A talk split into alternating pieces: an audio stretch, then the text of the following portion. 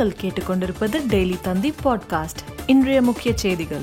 மூன்று நாட்களுக்கு பின் சட்டப்பேரவை கூட்டம் துவக்கம். நீர்வளத்துறை தொடர்பான மாறிய கோரிக்கை மீது விவாதம். நகைக்கடை உரிமையாளர்கள் கடையடைப்பு போராட்டம். ஹால்மார்க் தொடர்பான புதிய விதிமுறைகளுக்கு எதிர்ப்பு. ராமேஸ்வரம் அக்னி தீர்த்த கடலில் பக்தர்கள் புனித நீராடல். நீண்ட நாட்களுக்கு பின் கோவில்களில் தரிசனம். சென்னை மெரினா உட்பட தமிழகம் முழுவதும் கடற்கரைகள் திறப்பு. கடலில் விளையாடி மகிழ்ச்சியடைந்த மக்கள். ஆந்திரா கர்நாடக மாநிலங்களுக்கு இன்று முதல் மீண்டும் பொது போக்குவரத்து சேவை.